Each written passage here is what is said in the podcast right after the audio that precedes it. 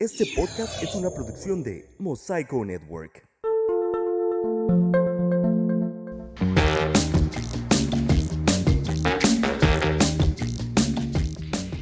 Bienvenidos sean todos ustedes a un episodio más del nuevo Podcast, el podcast de un tartamudo. Yo soy Héctor Guevara, un tartamudo con casi 30 años batallando contra las palabras. Gracias por escuchar este programa que llega a ustedes a través de Mosaico Network, la primera plataforma de podcast de Ensenada, Baja California.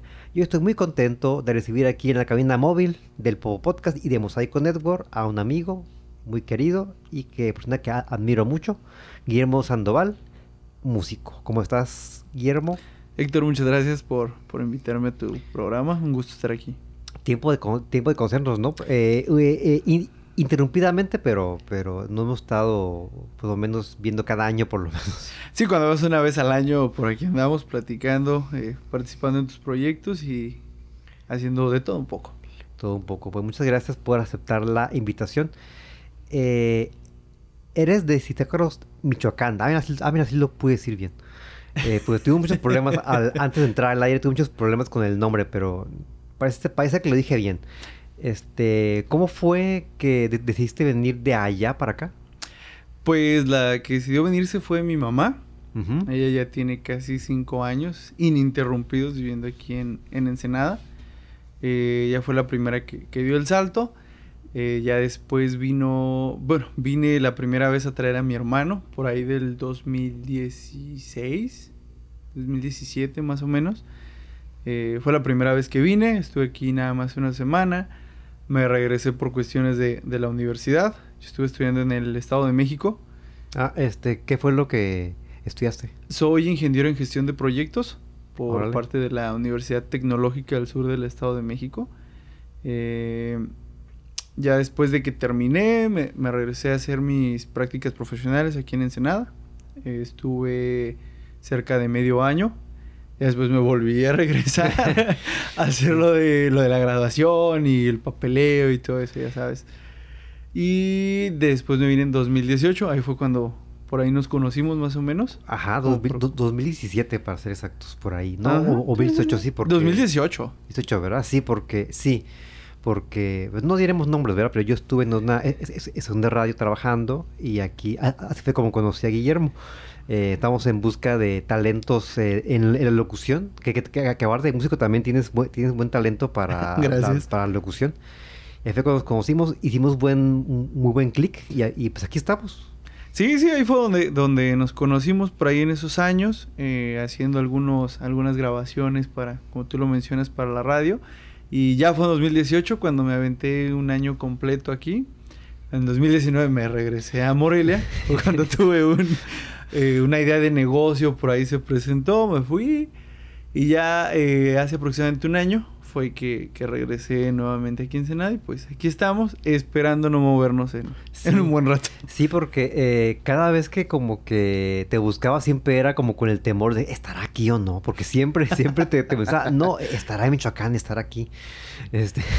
bueno, de, tenemos como que ese síndrome del viajero. No, no, no puedes renunciar a él, a excepción de de ahorita que ya tenemos otros proyectos y pues tratamos de, sentarlos un poquito. Sí, eso hablando de los proyectos que ahorita mencionabas, que pues eres músico, así te, te presenté antes de, antes de ser eh, ingeniero en gestión de, de proyectos. De ser complicado decir el nombre, ¿no? este, eres músico. Eh, ¿Cómo fue que comenzó tu, pues, este gusto por la música? Pues empecé, yo creo que desde niño, es una, es una herencia que tengo de, de mi mamá a mi mamá le gusta mucho, mucho la música en inglés. Eh, pues ella creció en, en los 80s, 90s, pues trae como que toda esa, esa cultura eh, musical. Pues obviamente me la heredó. Podría decir que mi primer disco así que, que me regaló ella fue un MP3 de obviamente este con eso ya podemos calcular cuál es la edad de Guillermo verdad de hecho CD no ya sí sí fue un fue un, ah, fue un, CD, un CD quemado no sé no, si hubiera sido, no sé, una de esos, este, eh, ay, ¿cómo se, no, ¿cómo, cómo, se llamaban? Pero eran como unas, eh, que, una, una, memoria USB tal cual, que puedes meterle música Ajá, y puedes sí, sí, conectarle sí. a- a audífonos. Un reproductor MP3. ¿Usted tuvo uno de esos? Es, Sí, este, sí. Está, está usted en este en grupo de riesgo. Bueno, Pues sí, o sea, imagínate, bueno, no sé, a lo mejor será, será por el lugar donde no sé. Pero me tocó escuchar música en vinilo. ah, ok. Me tocó escuchar música en cassette, en, en CD, me tocaron los dispositivos móviles que empezaban a estar, los, los famosos MP3, me tocó inclusive traer un Walkman y un Discman. Ok. Eh, me tocó todavía escuchar música ahí, entonces sí. Bueno, eh, quise que tuviste la, pues todo el bagaje musical, pues como bien, como debe ser, ¿no? O sea, este, eh, como, dice- como dices tú, en todos los formatos, eh, incluso porque, pues bueno, a, a- a riesgo de convertir este espacio en la hora del boomer, pero este, pues sí, ya la música ya no, ya no, ya, ya no, ya no se disfruta tan fielmente como era antes, ¿no? Es, Ya no se consume. consume. Ya no se consume pues de la misma forma. Yo creo que a los que tuvimos o, o tenemos todavía la fortuna de, de seguir escuchando en esos formatos, pues nos acostumbramos a, a escuchar discos completos, a, a tener el, el famoso, eh, las famosas letras que venían Ah, en, claro. en los discos, en los cassettes, todo eso es que traían un, un librito donde venían las letras y pues te aprendías la letra como era. No como de repente te pone la letra el eh, en YouTube y, y cosas por el estilo. Ya es que te ponen las letras y a veces ni Ajá. siquiera están bien las letras. Exacto. Entonces, pues todavía me tocó eh, leer esos libritos. Tengo todavía discos en casa que tienen esos libritos y cosas así. Entonces, pues, pues sí me tocó como que toda esa transición. Me tocó descargar inclusive música en Ares. Seamos sinceros, Ah, me sí, tocó descargar música en Ares. Así, Entonces- este, eh, eh, pre- eh, y acto seguido, eh, el, el antivirus, ¿verdad? De, de ahí. Sí, sí, sí, obviamente bajabas una rola, 20 virus y pues tenías que estar vacunando a 20, cada rato ah. el, el dispositivo. Exactamente. Y ahorita que decías de la música de los 80s, no- o 90s que era tu mamá, ¿cuáles cuáles eran esas, esas, esas bandas, esos, esos, eh, músicos? Mi mamá es muy fan de, de Roxette. Es, Ah, muy bien. es su banda predilecta. Roxette eh, le tocó, pues, obviamente, Guns N' Roses, le tocó The Outfield. eh, muy fan de Berlín, muy fan de Def Leppard. Mi mamá ama Def Leppard. O sea, es, es otra de sus bandas. Y gracias a ella conocí a mi banda favorita, que es Oasis.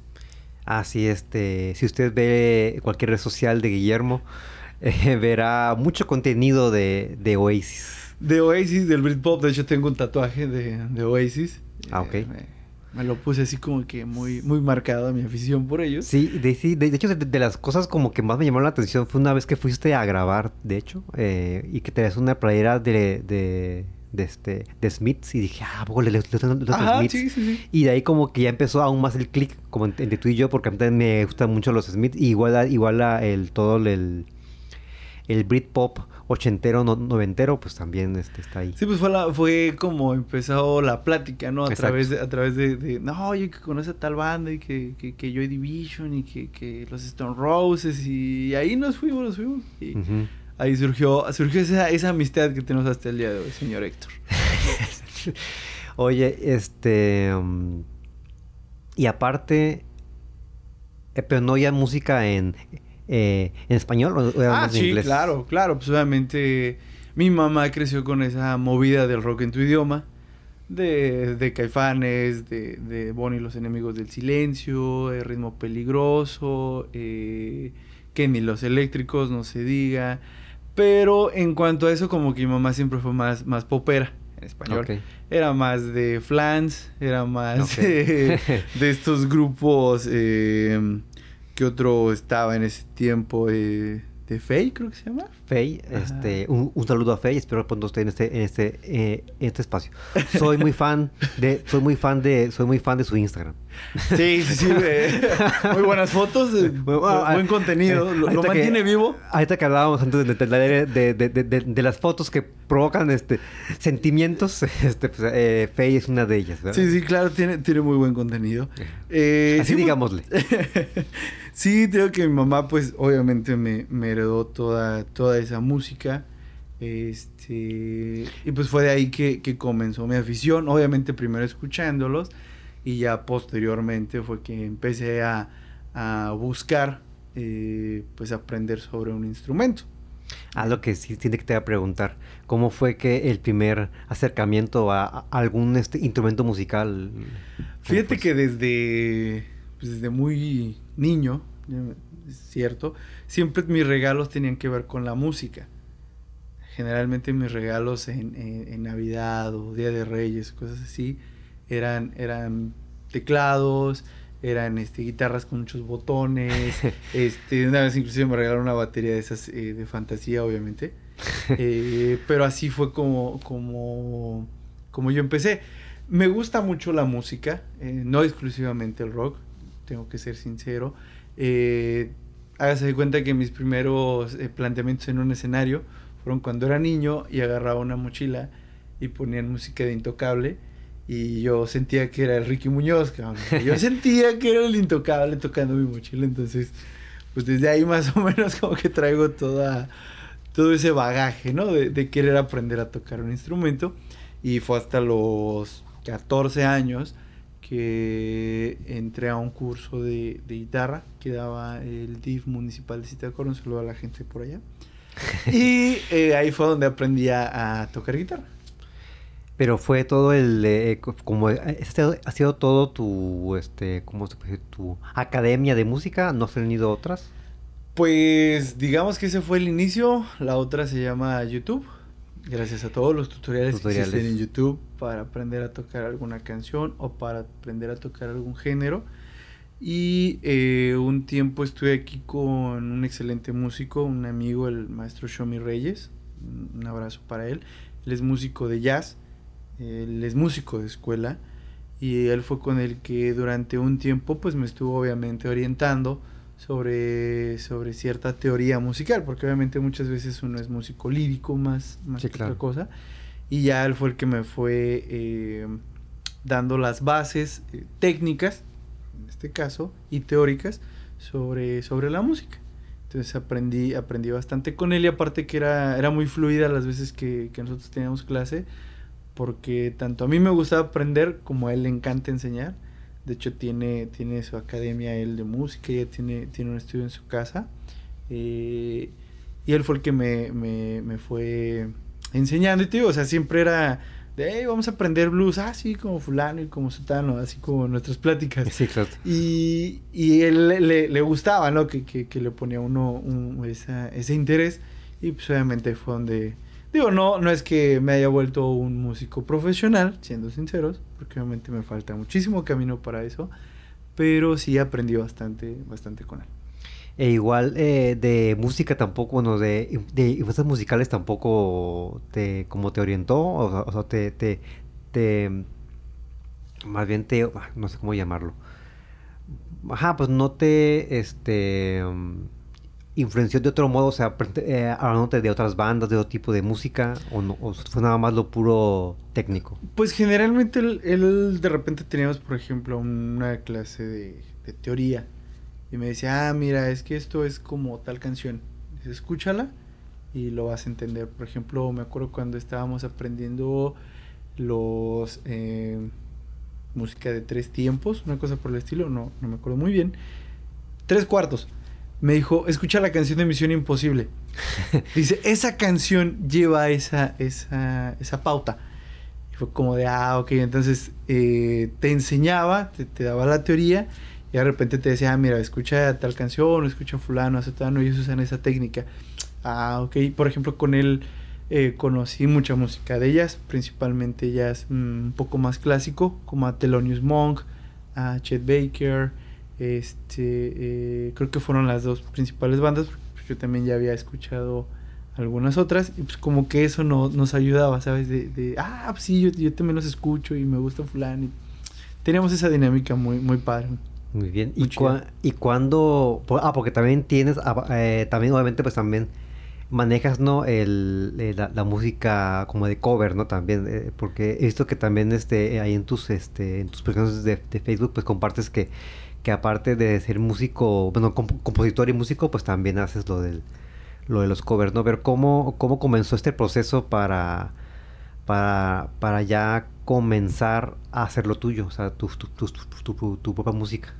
Pues yo creo que todos cuando, cuando empezamos a, a, aprender sobre algún instrumento, pues queremos expresar algo, ¿no? O, te ves haciendo tus propias canciones. Digo, no, yo creo que la mayoría de los músicos de, tenemos como que esa inquietud de primero aprender cómo lo, lo hizo alguien y exponerlo yo. O hay mucha gente que pues desde el principio, ¿no? Se avienta a hacer sus propias canciones. Eh, lo mío pues obviamente em, empezó a raíz de, pues, toda la música que yo había escuchado. Eh, yo quería hacer algo, ¿no? Yo quería escribir una canción. Eh, la primera canción que yo escribí, se le escribía a una, a una muchacha. Es cierto, como cualquiera, yo creo. Este. a una persona en este caso. Y, y surgió de, de, un sentimiento muy bonito que yo tenía en ese momento. Eh, pues las cosas obviamente no, no funcionaron. Y de todos modos la canción ahí se quedó. Y es una canción que hasta el día de hoy toco y hay, hay mucha gente que, que le gusta y yo creo que muy probablemente la, la, vamos a escuchar en alguna producción de la banda que, que, tengo ahorita. La he estado guardando porque para mí es una canción pues muy, muy especial.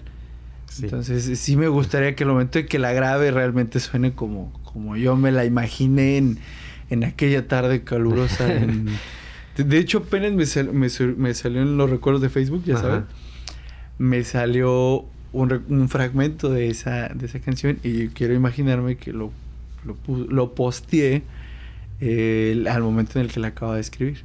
Estoy hablando del 2015, 2016. Ok, eh, espero que no tenga nombre de mujer la canción, porque si no... Este... No, no, la, canción, la canción tiene un mensaje simple, déjame ser. Déjame ser. Ese es el título de la canción. Ok, y a partir de ahí ya fue más fácil la composición o, te, o, te, o ha sido como muy esporádico. La composición para mí ha sido un tanto complicada. Eh, el hecho de... O sea, aparte de ser compositor, a veces, la mayoría de las veces escribo poemas. Escribo poemas, escribo cuentos, a veces hago hasta inclusive reseñas. Eh, de hecho, estuve participando en una revista electrónica eh, que se llama Belf Magazine, ellos están en Ciudad de México, y me tocó escribir varias veces para ellos algunos eh, reportajes, algunos obituarios. Por ejemplo, cuando falleció el maestro Celso Piña, cuando falleció Pau Donés, me tocó por ahí escribirles algo, obviamente desde, desde mi corazón como fanático. Eh, y este, pues obviamente tratando de, hacerle un bien a, pues a su legado, ¿no? Darles el, lugar que se merecían. Y en el caso de las canciones, eh, pues sí ha sido, se ha sido un poquito difícil porque pues, siempre tienes que tener una inspiración eh, ya sea lo más eh, básico que tú te puedas imaginar, no sea un micrófono inclusive, pero hay momentos para, para, la, para la inspiración y te puedo enseñar en, en, casa, tengo un altero de hojas con letras que escribí, que he escrito durante mucho tiempo y no todas se han convertido en canción. Sí, es lo que te iba a preguntar, que si eh, cuántas canciones ya son, ya son canción canción. Pues ahorita tendré cerca de 10 canciones. Así que son. Que ya, de hecho, por ejemplo, ahorita con, la banda eh, tengo cuatro canciones con ellos. Eh, este, esta semana estuve trabajando con mi hermano en, otra canción que, tenemos por ahí. Tengo Déjame Ser y tengo otras por ahí guardadas. Tengo, eh, de hecho, tengo dos canciones grabadas mías completamente que, que grabé con, con otro amigo, el buen Jimmy Solís. Él, es este productor, él es músico. Con él me tocó grabar mis dos primeras canciones y pues sí, son más o menos el, material que tengo. Tampoco voy a alardear y te voy a decir, no, yo, tengo ahí uno de éxitos. Y... No, no, no. es, es, es, yo creo que, no sé, a lo mejor para otros músicos, pero para mí en lo personal ha sido, es un proceso que sí me lleva, me lleva bastante tiempo hasta lograr llegar como al resultado que, que yo espero de, de la música. Y ahorita que dijiste eso, ¿y cuál es, el, cuál es tu proceso? O sea, pues, supongo que primero la letra y ya después es la... Ajá, ¿piensas primero en la música y luego en la letra o al revés? Eh, mi proceso es primero la, la música. O sea, necesito, necesito eh, eh, estar tocando alguna progresión, alguna cosa que, que, me guste. Y obviamente hay veces que, que, la dejo ahí o la grabo muchas veces en el teléfono. De, de, hecho, una de las canciones que tenemos ahorita con la banda lo hice así estaba escuchando a Ariem y a Gustavo Cerati. Y de repente dije, ay, güey, o sea, ¿cómo, cómo, sonaría, eh, no sé, combinar un, poco de eso, ¿no? Y, salió bien, fíjate, o sea, el, experimento eh, me gustó, me gustó y eh, te digo, generalmente para mí el proceso es primero hacer la música y hay veces que sobre la música pues voy escribiendo, ¿no? O hay veces que termino de hacer la música y ya como a los dos, tres días eh, leí una nota o leí algún libro, alguna cosa así y ya me empieza, me empieza a, a llegar la inspiración para escribir la canción. De hecho, esta última canción que escribí salió de una llamada telefónica estaba platicando con una amiga y me dice, güey, es que tengo muchísimas ganas de, de, correr y de saltar y de gritar. Dice, ya llevo mucho tiempo este, en, una, en una especie de niebla. Dice, llevo mucho tiempo queriendo, o sea, realmente expresar algo que siento. Dice, como que no he podido. Y yo llevaba como que varios días con, con una música y con una, con una progresión ahí. Y total, pues colgamos la llamada y ya me estaba yo quedando dormido. Y por ahí de repente empezó a llegar la letra. Hay veces que no te miento, me he parado en la madrugada a, a, escribir. Y de repente sale mi mamá y me dice, ¿qué estás haciendo en la sala? Son las 3 de la mañana. Yo, no, no, no, es que, es que me llegó, me llegó la idea. Y, y, sí, y así han, así han surgido muchas canciones. Y yo creo que es, pues es un momento eso. O sea, yo creo que todas las canciones son un momento en el que logras congeniar esa inspiración esa imaginación y el sentimiento pues para poder plasmar lo que, lo que quieres. Y después de eso, ¿cómo fue este proceso para la banda que está ahorita, la que, la, la, la, que te perteneces, que es Noise Space, que ahorita hablaremos un poquito de ella? Pero ¿cómo fue que llegaste a esa banda? Primero, este, fue, ¿es tu primera banda? ¿Tuviste, eh, eh, solo? ¿Cómo fue todo eso? Pues la mayor parte del tiempo he trabajado en, en mi música por mi propia cuenta. Como te decía hace ratito, las dos primeras canciones que tengo las grabé literalmente yo solo con el, con el productor. Eh, eh, he estado en, en, otros proyectos. Por ejemplo, en, en, Morelia es muy curioso porque estuve en un grupo de cumbia. sí, sí, sí, es, es, es gracioso, yo lo sé. Pero era muy disfrutable, cara. O sea, no, no, no, no disfrutábamos muy chido. De el... hecho, está bien, está bien porque eso te le, le añade más, pues, más este variedad a, a, tu repertorio. Incluso, pues, este, pues, eh, pues eres músico, o sea, no eres, este, como dices tú, no estás peleado con ningún género, como vimos, vimos en a, a, anteriormente que dijiste lo, de, la, de la música que, que oías, ¿no?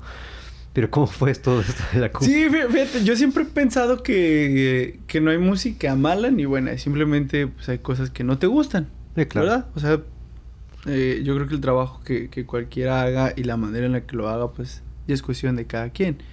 Pues en gusto se rompen géneros, ¿no? Pero fíjate que en Morelia eh, yo estaba buscando hacer un proyecto o, o pertenecer a algún proyecto y de repente eh, en un grupo de Facebook pone un chavo, no, pues este, se busca guitarrista para, para grupo de cumbia y para ir a tocar los mercados y cosas así. Ok. Y dije, bueno, pues nunca lo he hecho, o sea, y, y me gusta mucho la cumbia, siendo, siendo sinceros, es, es, un género que disfruto mucho. Y dije, bueno, pues vamos a hacerlo. o sea, no, no pierdo nada, no, no estoy como tal en otro proyecto o haciendo alguna cosa distinta, bueno, pues no, no pasa nada. Y sí, llegué con estos muchachos que se llaman Cantera Tropical. Ah, eh, lo oí venir. Este, se, se, llama Cantera Tropical. Es como el, el, el, el, nombre como de cajón, ¿no? Este es como eh, si fuera norteño tendría como nombre como de este impacto central o algo así. Del norte, güey. O sea, tendría que decir del norte, güey. Ellos son ellos son de la de la de, de la vieja escuela. Ya los lo, lo de ahora se llaman este frecuencia modulada, se llaman este, Tienen impact, que variarle, güey. Impacto, impacto profundo, se llaman, se llaman, se, llaman, se, ahora, se, sí. se, acaban las ideas. Tienen como nombre de, de, de, película de los de los noventas todos. Pues imagínate, ya tienes a los invasores, a los rieleros, a los cardenales, a los cadeos, o sea, todos son del norte, güey, entonces ya tenían que, no, pues ya, ¿qué, qué, qué nuevo metemos? Entonces, sí. pues se han, se han, ido regulando sus, su, eh, las ideas, ¿no? Han, han ido expandiéndose. Y sí, pues con estos chavos de, de Cantera Tropical, un saludo a, a la cantera. La Aguante cantera. eh, pues era, eh, estoy hablando de tres chavos. Y eh, un, el, el, chavo que hacía las armonías en los teclados, el buen Beto Melody. Estaba el chavo del bajo y tenían un, un chavo que tocaba el güiro, su hermano de, su hermano de Beto.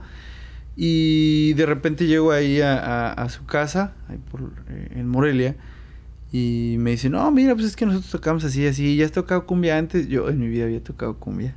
Te soy sincero, o sea, sí, sí llegué, por ejemplo, de repente ahí en las fiestas, ¿no? Que, que, te pones a tocar y, y, ya, pero esa era toda mi experiencia. Y pues como en cualquier trabajo yo llegué y dije, no, sí, sí, güey, yo, yo me la rifo, este, yo toco acá y todo. Ah, no, pues Simón, vente y vamos a ensayar y... Le digo, oye, ¿qué, ¿qué acordes estás tocando? No, pues son, son estos. Y yo, ah, ok, ok. Ya yo los seguía, güey, o sea... Yo realmente iba ahí a seguirlos. Ajá. Y fíjate que afortunadamente pues aprendí eh, muchas cosas con ellos. El, el hecho, por ejemplo, de, de, ir a tocar a un mercado. Yo había ido a tocar a los mercados cuando estaba en la universidad porque sí me tocó ser estudiante. Y de repente que no teníamos dinero, pues nos íbamos yo y un camarada que, que está en Guadalajara, el buen Lalo, nos íbamos a, los mercados, a, ahí donde vendían comida y todo eso, pues nos íbamos a tocar, güey, y sacábamos feria de ahí. Entonces ya cuando me dicen, no, pues aquí nosotros vamos a tocar a los mercados, ya era como, ah, no, pues ya lo he hecho. ya tengo experiencia. Y Simón empezamos a irnos ahí a, los mercados de Morelia, que hay un montón siempre, sobre todo miércoles, los fines de semana, los jueves, hay muchos mercados. Y me iba a tocar con ellos. Eh, y, perdón, ¿cuál era el nombre de, eh, de el mercado? Eh, está el mercado de Independencia, el mercado del auditorio, el mercado este eh, el de la obrera, está el mercado de, eh, de la central. O sea, había hay mercados a morir en Morelia. O sea, como, como, que cada colonia, cada, cada espacio tiene su propio mercado y su propio día. Ah, o sea que se aventaban el tour, o sea, de, sí, por, sí. por, los, por, todos los mercados. En, en un día, a, como a, a, ¿cuántos iban? Pues aproximadamente íbamos a dos y ya si de tiro estaba muy mal, nos íbamos a tres, yo creo. Ok. Principalmente los sábados, que es cuando los sábados y los domingos eran los días que más, que más nos íbamos. Por ejemplo, el domingo en el mercado del auditorio, muchísima gente. Estoy hablando de que era una colonia completa el puro mercado. Y pues sí nos aventábamos ahí tocando buen rato. Y llegábamos como a las 9 de la mañana y terminábamos hasta las 3, 4 de la tarde. Y pues obviamente sí nos llevamos una buena feria, pero pues así también sí, pues la... terminábamos de cansados.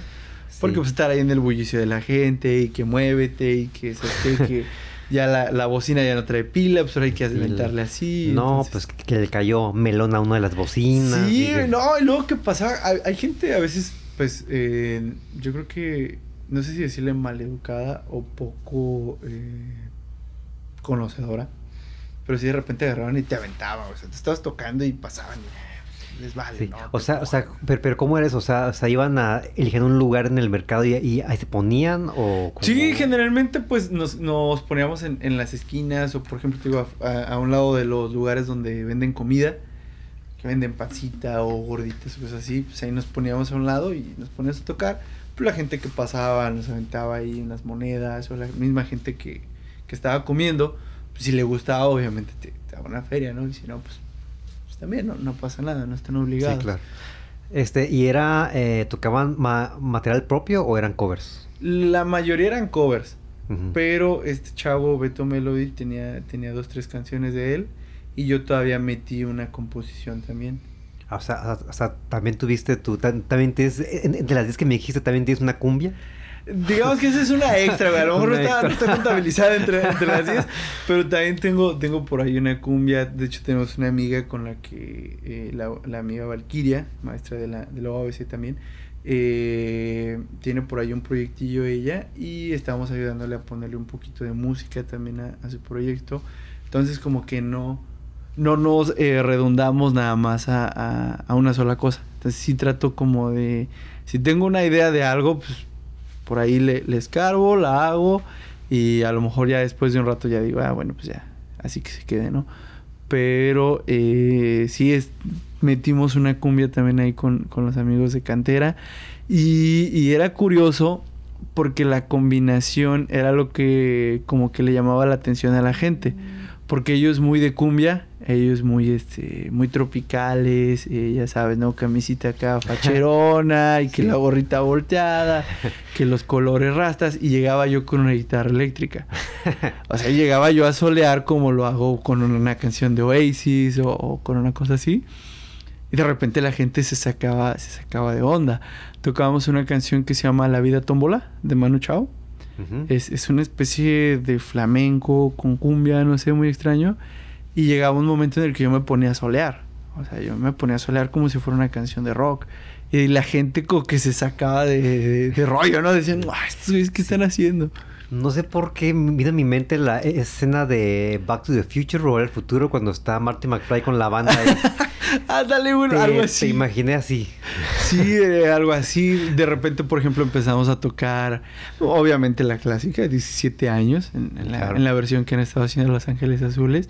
Y la gente se animaba, pues. Ah, hay una canción que me gusta mucho interpretar que es eh, La danza de los mirlos. Es una cumbia peruana. Y como, le, como lo metía, la, canción como tal es chichadélica. Este. Caray, nunca, nunca he escuchado. Sí, necesitas escuchar a, a, los mirlos de Perú, este, a, a, Chico Trujillo, por ahí, este. Mucha gente por ahí que hace esta cumbia amazónica que le mete muchos toques medio, medio psicodélicos. Está, es un, género muy padre. Y me gustaba mucho interpretar esa canción, fíjate. Lo que es esa cuando de repente tocábamos por ahí la negra Tomasa. Pues ellos la tocaban en su versión cumbia normal. Pues llegué yo y dije, no, vamos a meterle a caifanes, cabrón. Y, la raza también se emocionaba cuando tocábamos eso. Y estaba muy chido, fíjate. Lo disfrutaba mucho. Fue un periodo que disfruté muy, mucho tocar. Muy divertido, muy relajado porque pues con ellos sí era más de echar este despapalle, obviamente presentando un buen show, ¿no? Sí, claro. Pero sí, sí era la mayor parte del tiempo estarlo disfrutando. ¿Y cuánto tiempo estuviste en esa, en esa banda? Pues estuve casi eh, un año, yo creo. El, el, empecé a tocar con ellos aproximadamente en septiembre del 19 y yo me vine para acá en junio del 20. Entonces por ahí sí, yo creo que un medio año, unos meses por ahí con ellos estuve. Sí, y de ahí como, y ya brincamos a, a lo que ahorita, ahorita estás haciendo, que es el, que es este Noise Space. Sí, así es, Noise Space.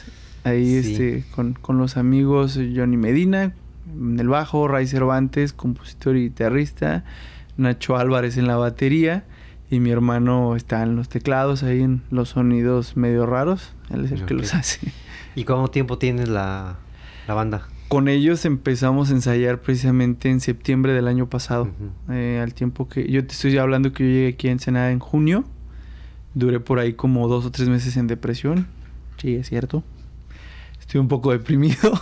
no salía, no hacía nada hasta que de repente Ray puso ahí en, un grupo que, que ocupaban un vocalista para una banda dije, bueno, pues les, mandé mensaje, eh, me contactan, ¿no? Pues que, que, Simón, les enseñé parte de los covers que tengo por ahí en mi perfil y les llamó la atención. Y pues ahorita estamos ahí, ahí con ellos. ¿Y, y cuál es el... Son la, qué, tipo de música es la que tocan en Noise Space? Eh, Noise Space trata, es, es una banda que trata de, de, hacer música eh, un poquito eh, entre clásica con toques más, más actuales. Es tratar de, recobrar esa esencia del rock. Haces bien. De recobrar como que toda esa, toda esa energía, toda esa este, furia inclusive en, las canciones. Y tratando de también involucrarnos con la, con la música actual, ¿no? Meter eh, obviamente sonidos electrónicos, sonidos este por ahí eh, más de la vanguardia de ahorita, pero sí la, la, idea es como que tratar de recobrar esta energía que, que, ha tenido el rock durante mucho tiempo y que pues ahorita está como que un poquito dormida, ¿no? Y ahorita es como que más... Eh, un poquito más floja, creo yo. Más floja, sí. Este, no, no, no, no ahondaremos porque sería hablar mal de un género que está ahorita muy de moda y no, ni, ni, ni siquiera lo que vemos aquí traer. No, pues mira, a final de cuentas, pues, pues, cada, cada quien hace lo que, lo, que, considera correcto, ¿no? Y, pues, por ejemplo, pues hay muchas bandas ahorita que, que a lo mejor les gusta hacer la música así y pues está chido, ¿no? Pues obviamente tienen su público eh, mi, mi respeto y mi admiración para todos ellos, pero yo creo que sí, el rock como tal necesita actitud. O sea, necesita una actitud de, desafiar las cosas. Y yo creo que es algo que se ha olvidado un, un poquito. Ahorita hemos tratado como más de, de complacer que de realmente enfrentarnos a algo.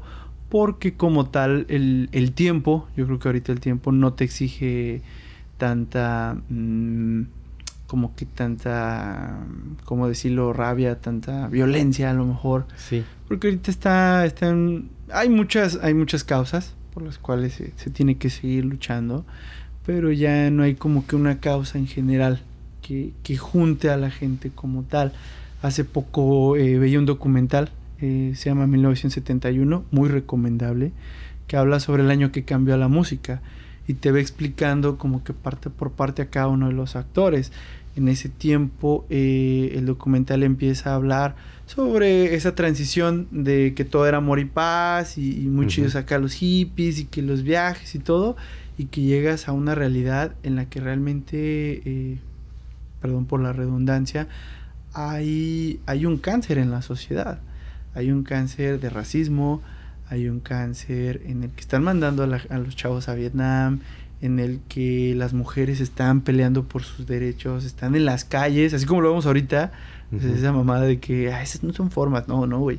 Desde ese tiempo la gente ya estaba en las calles, alzando la voz, pidiendo, eh, pues algo que por, yo digo que por naturaleza les pertenece, ¿no? Saber decidir por sí mismos, tanto para la gente de color, como para las mujeres, como para la, eh, gente, en este caso de la comunidad LGBT, que, que, están luchando por algo que deberían de tener, güey, por, por sí. Y te ahonda como la música reflejaba todo eso. Reflejaba, por ejemplo, Marvin Gaye con su famosa canción de What's Going On. O sea, él hablaba de, güey, pues somos hermanos, ¿por qué nos estamos peleando? ¿Por qué tenemos que, que decirnos cosas el uno al otro?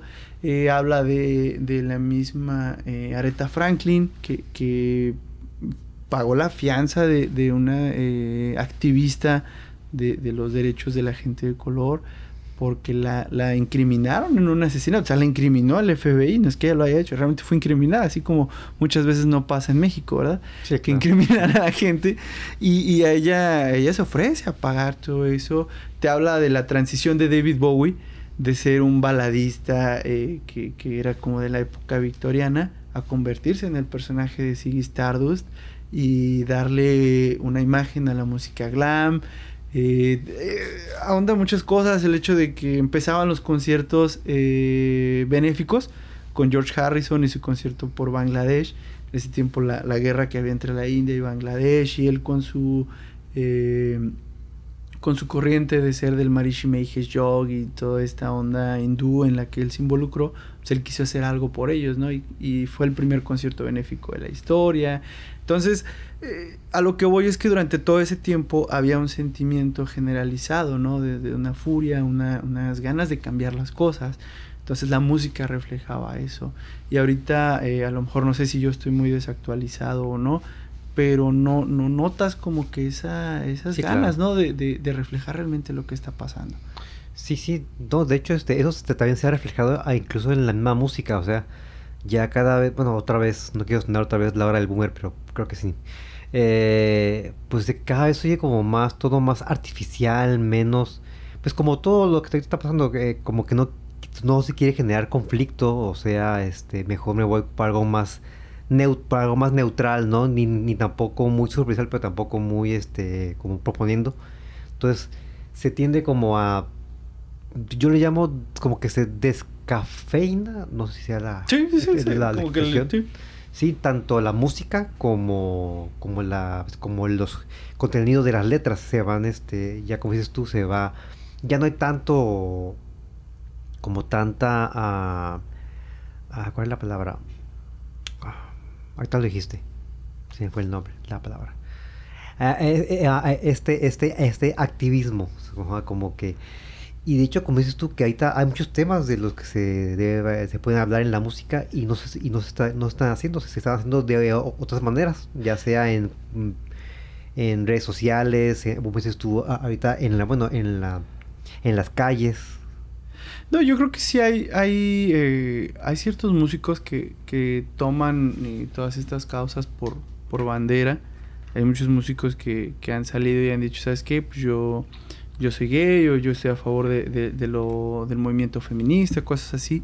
Eh, pero como tal, el, el reflejarlo, el accionarlo o el hacerlo llegar a más gente es, lo, es lo complicado, porque ahorita yo personalmente creo que estamos en una época plástica.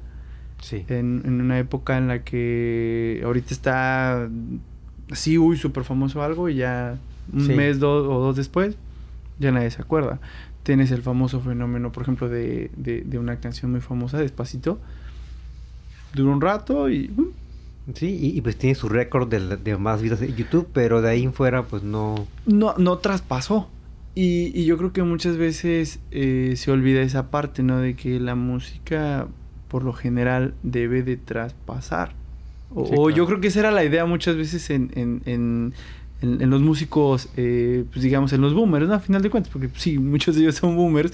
El, el que su música traspasara el tiempo. Lo decía Bruce Springsteen. eh, él no quería hacer música simplemente para, para un disco. O sea, él quería que su música creara conciencia en la gente y que su música traspasara el, tiempo. Y ahí tienes, por ejemplo, la famosa canción de Born to Run.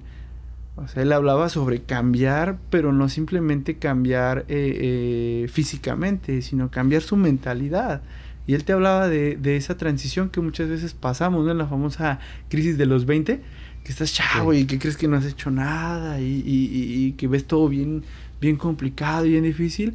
Y pues él te habla en ese tiempo de eso, ¿no? Yo quiero cambiar lo que veo, quiero cambiar cómo me veo, quiero cambiar lo que la gente piensa y volverme lo que yo quiero. Entonces, pues todas estas canciones, todos estos artistas que han, que han hecho que su música trascienda, pues realmente lo hicieron con una idea y no solamente de generar dinero, sino de, de expandir eh, un sentimiento que ellos tenían. Y yo creo que eso es lo más bonito de la música, cuando realmente transmites un sentimiento y logras conectar con las otras personas a través de ese sentimiento.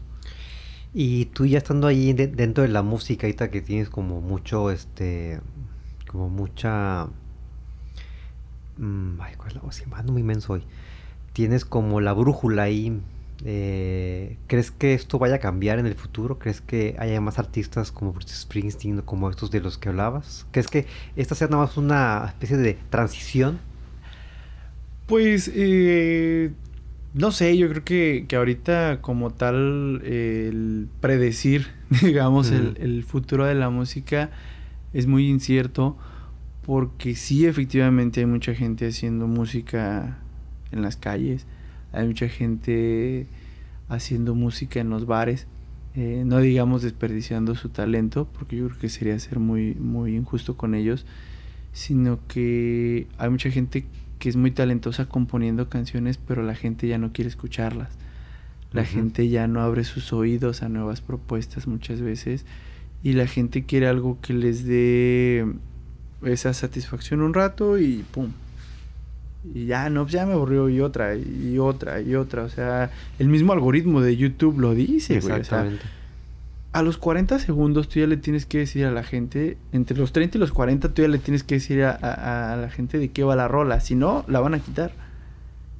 Y si tú te pones a analizar todas las canciones actuales, siguen esa, esa forma. Eh, o a lo mejor será porque nosotros crecimos con, con la intro, con, con un verso, con un estribillo, con un puente, con un solo, o sea, con una estructura a lo mejor un poquito más grande.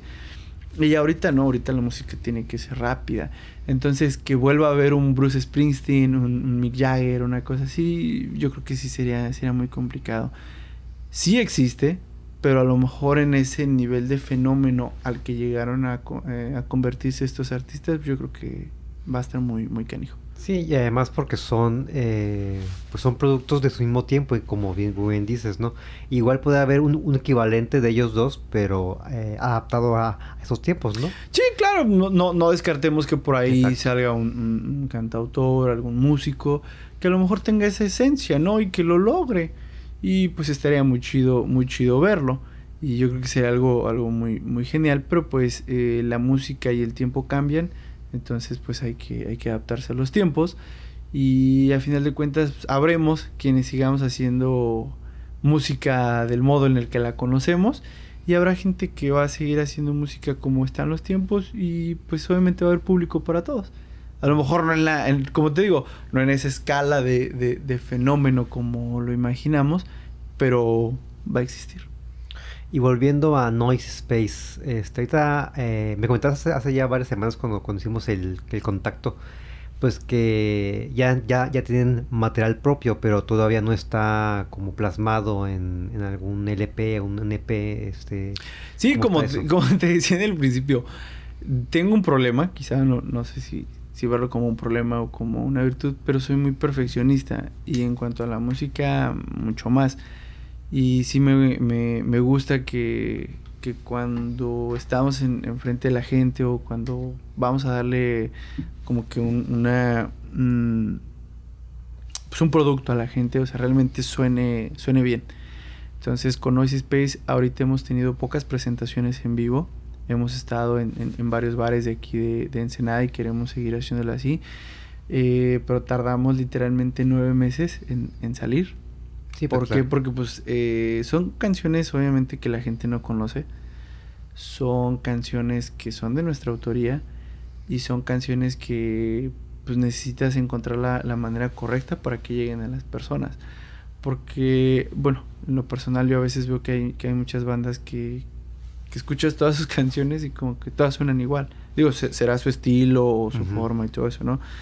Pero hay muchas veces que, que, que pues suenan igual, ¿no? Y, yo trato de que en general con, con, con, Noise Space presentemos algo, algo distinto, o sea, algo que la gente disfrute, algo que como en, en tantas épocas la música te hacía hacer como una montaña rusa, que de repente te, te llevaba la música hasta arriba y, y, en donde de repente, ah, caray, ya, ya, ya andabas este, bajoneado, pero de repente volvías a vibrar y todo eso. Y a mí me gusta mucho el, el presentar música así presentar música que, que conecte con, con, la energía de la gente y que tanto los haga eh, estar en una hecatombe de, de, de, energía y todo, de repente pues ya se estén abrazando ahí con la novia, con el novio, no sé, y ya, no, pues qué bonito. O sea, me, me gusta mucho a mí el, el, ver la música de esa forma, el crear ese tipo de emociones. Y pues ahorita con Noise Space no hemos grabado precisamente por eso, por tratar de, de congeniar todas nuestras ideas eh, cuando estás en una banda es, es, es, un poco más complicado porque tú tienes una idea, el otro tiene otra idea y el de allá tiene otra idea, ¿no? Entonces, como que hacer que, mm, confluyan, sí. que confluyan todas las ideas es, es, complicado, pero cuando ves el resultado es muy satisfactorio. Porque, otra de las cosas, cada uno trae su propia influencia. Como te decía en un principio, yo soy muy fan de Oasis. O sea, me encanta el Brit, me encanta este ese rock de los 60s, de los 70s, esa energía que, que se plasmaba. Y por ejemplo, el, el, bajista y el baterista tienen mucha influencia de Royal Blood. Y como que ya es un vuelco de, uh -huh. de influencias. Y el, y el otro, eh, el guitarrista, trae mucha influencia del heavy metal, ¿no? Él, él le gusta mucho eh, ACDC, Black Sabbath y esas cosas clásicas y pesadas. Y mi hermano, por ejemplo, le, le encanta la música electrónica. O sea, él es súper fan de, eh, de los, los, Chemical Brothers. Él le fascina de Prodigy. Le, le gusta mucho el sampleo. O sea, a mi okay. carnal le, le, gusta mucho el sampleo. Entonces, ya te imaginarás más o menos la, el, el, sí. el, chile, mole y pozole que se va armando cuando, cuando vamos haciendo una canción. Pero tratamos de que, por ejemplo, si traemos una idea de alguna cosa, te pongo un ejemplo ah, sabes que mira, es que este es el sonido más o menos, por ahí lo que queremos lograr. Ah, ok, sí, sí, como que nos vamos entendiendo a través de la música. Entonces sí, por eso hasta ahorita eh, estamos buscando, obviamente, el, el, poder grabar, el poder presentarle a la gente nuestra música, pero creemos o creo firmemente que nuestra música se disfruta más en vivo Ahorita, gracias COVID, pues no, no se puede Maldito. hacer tanto. Maldito. Pero eh, es una, yo creo que es un ejercicio muy chido el que la gente disfrute de ahí de, de nuestra música en, en, vivo. De hecho, ahorita vamos a estar en, eh, en la Camorra. El día 20, digo, no sé cuándo va a salir esto, pero espero sea pronto. Este, estamos a 29, calculo yo que va a salir en como en dos semanas. Ok, pues ya, si nos escuchan para ese tiempo, vamos a estar en la Camorra aquí en, en, la Villa Mexicana, el día 20 de agosto. El ah. 21 vamos a estar en Tijuana, un okay. lugar que se llama Nonis, que está por ahí por UABC en, en Otay, creo. No, no, estoy muy, muy familiarizado. Y el día 28 vamos a estar en Mexicali. Todavía no, no tengo el dato bien, bien, del lugar, pero por ahí si, si gustan checarlo en nuestra página de Facebook, Noisy Space. Eh, así nos, nos buscan Noisy Space en Facebook y ahí les va a aparecer nuestro logo en, como en 3D. Ah, sí, este. Y este, muy, muy, muy colorido. ahí, ahí, están todas las fechas de donde nos vamos a estar presentando para que, pues, si gustan ir y escucharnos, escuchar una propuesta eh, nueva, no vamos a decir diferente, porque yo creo que sería, sería alardear de más, Sí, pero una nueva propuesta de música en, en, en Ensenada, con letras propias, con música que queremos para que la gente la disfrute y que, que puedan pasarse un buen rato. Pues ya para cerrar, Guillermo, la entrevista, una de las cosas que también platicamos cuando nos conocimos, ahorita que dijiste Oasis, pues eh, de, de fútbol inglés. Que somos, que so- eh, la única persona en el mundo que conozco que puede hablar de fútbol inglés, porque ni uno, ni uno de mis amigos puede hablar de eso, con- porque, a, a- a- a- porque a nadie le gusta, soy el único raro que le gusta el fútbol. Supongo que estuviste muy al pendiente, ¿no? De, de la, con la euro, ¿no? Con, con Inglaterra. Sí, ahí estuvimos, este... eh, De hecho, estaba en mi trabajo ahí en la, en la oficina. Yo tenía puestos los partidos, o sea, de repente este, se acercaban ahí a, a verme. Y, hey, ¿cómo el resultado? Y que no sé qué, ya les ponía ahí la, la ventanita, ¿no? Pero sí, sí estuvimos al pendiente de, de Inglaterra. Muy buena Eurocopa.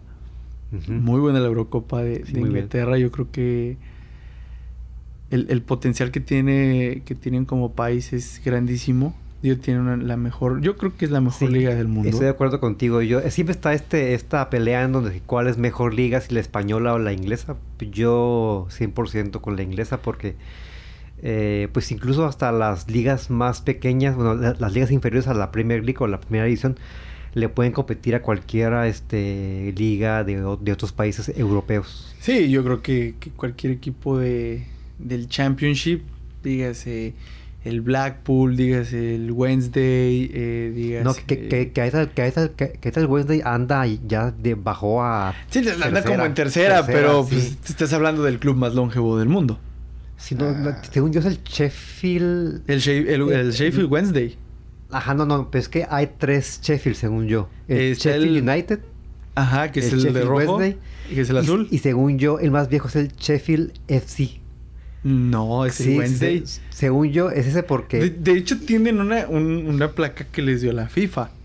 Ah, Ok. Ah, la, la FIFA les entregó la placa como el club más longevo del, del Sí, porque- mundo.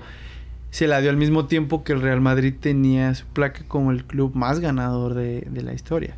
Ok, sí, sí, porque, eh, porque Sheffield FC ni siquiera está ahorita en, en- está en como en, ah, en Liga Mater o algo así, Sí, ¿sabes? sí, sí, están, están, están o, muy, o sea, pues, o sea, pues este, no cuenta, ¿no? Pero, pero ah, equipo profesional sí debe ser el, eh, es uno de los Sheffield, pero estoy casi seguro que es otro, que- otro equipo, pero no, de, de hecho, el Sheffield United acaba de bajar Acaba a Estaba- estaban en, en la Premier, pero pues, tenían muy buenos resultados y les dijeron, no, saben que estos son muy buenos y vámonos de vuelta. Sí, porque fue así como de repente, ¿no? Porque ascendieron y luego tiene un año muy bueno, como llegaron casi a en primeros lugares de tabla y el siguiente se cayeron Sí, ya- ya ves que, por ejemplo, bien el- feo, y quedaron, u- quedaron último lugar. Pues, el el fútbol europeo es, es de esas dos vueltas. Ujú. Y pues de hecho el, el Sheffield United estaba bien, iban jugando bien, pero pues, se fueron desinflando. Sí, y ahorita supongo que estás muy contento con el Manchester City, que, pues, que, que- Obviamente. que es, que es el equipo de, pues, de, los, de, los de los. ¡Come on, City! Exacto, sí. Que, que, que ahorita, este, eh, pues, obviamente es el campeón ahorita vigente, pero pues, pero se están armando bien los, los, los, los otros equipos, el, el Manchester United, el Chelsea, que pues, que, que viene, viene de, de ser campeón de la, De la Champions. No me Eh, recuerdes ese día, por favor, gracias. Ah, pues sí, sí, ah, pues es cierto, ¿verdad? Ah, No me recuerdo, ese día estaba yo- Sí, ya imagino, sí. poco, un poco enojado, pero pues está bien, ¿no? O sea, a final de Bueno. cuentas, muchas veces es muy difícil el camino para llegar ahí. Tenemos equipos que llevan, pues, yo creo que toda su historia tratando de llegar a una final de Champions y no lo han logrado. Obviamente Inglaterra le va a recriminar al, al- al Manchester City que equipos que están en segunda división, como el Nottingham Forest, tenga dos Champions League. Eso es cierto. Que, que el Aston Villa, un equipo con mucho menos presupuesto que ellos, también tenga una Champions League. Que el mismo... Eh, ¿qué otro equipo que está abajo tiene Champions? Este, no, según yo, el el Arsenal incluso tiene, creo que tiene una. El Arsenal no tiene Champions. El ah, no, no, no, tiene, tiene, tiene, no, tiene otra copa, pero que es, pa- es parecida. La, la Copa Europea. Es la Copa Europea, ¿verdad? la, Copa Europea. De hecho, el único equipo de Londres que tiene una, una Champions es el Chelsea y tienen dos. El Tottenham lleva años que no gana nada. El Arsenal, pues, eh, pues va ganando por ahí una pues, cosa. Pues no, ahorita es como, básicamente como, pues como que. Pues, o, sea, o sea, no es ni bueno ni malo, o sea, está como ahí medio.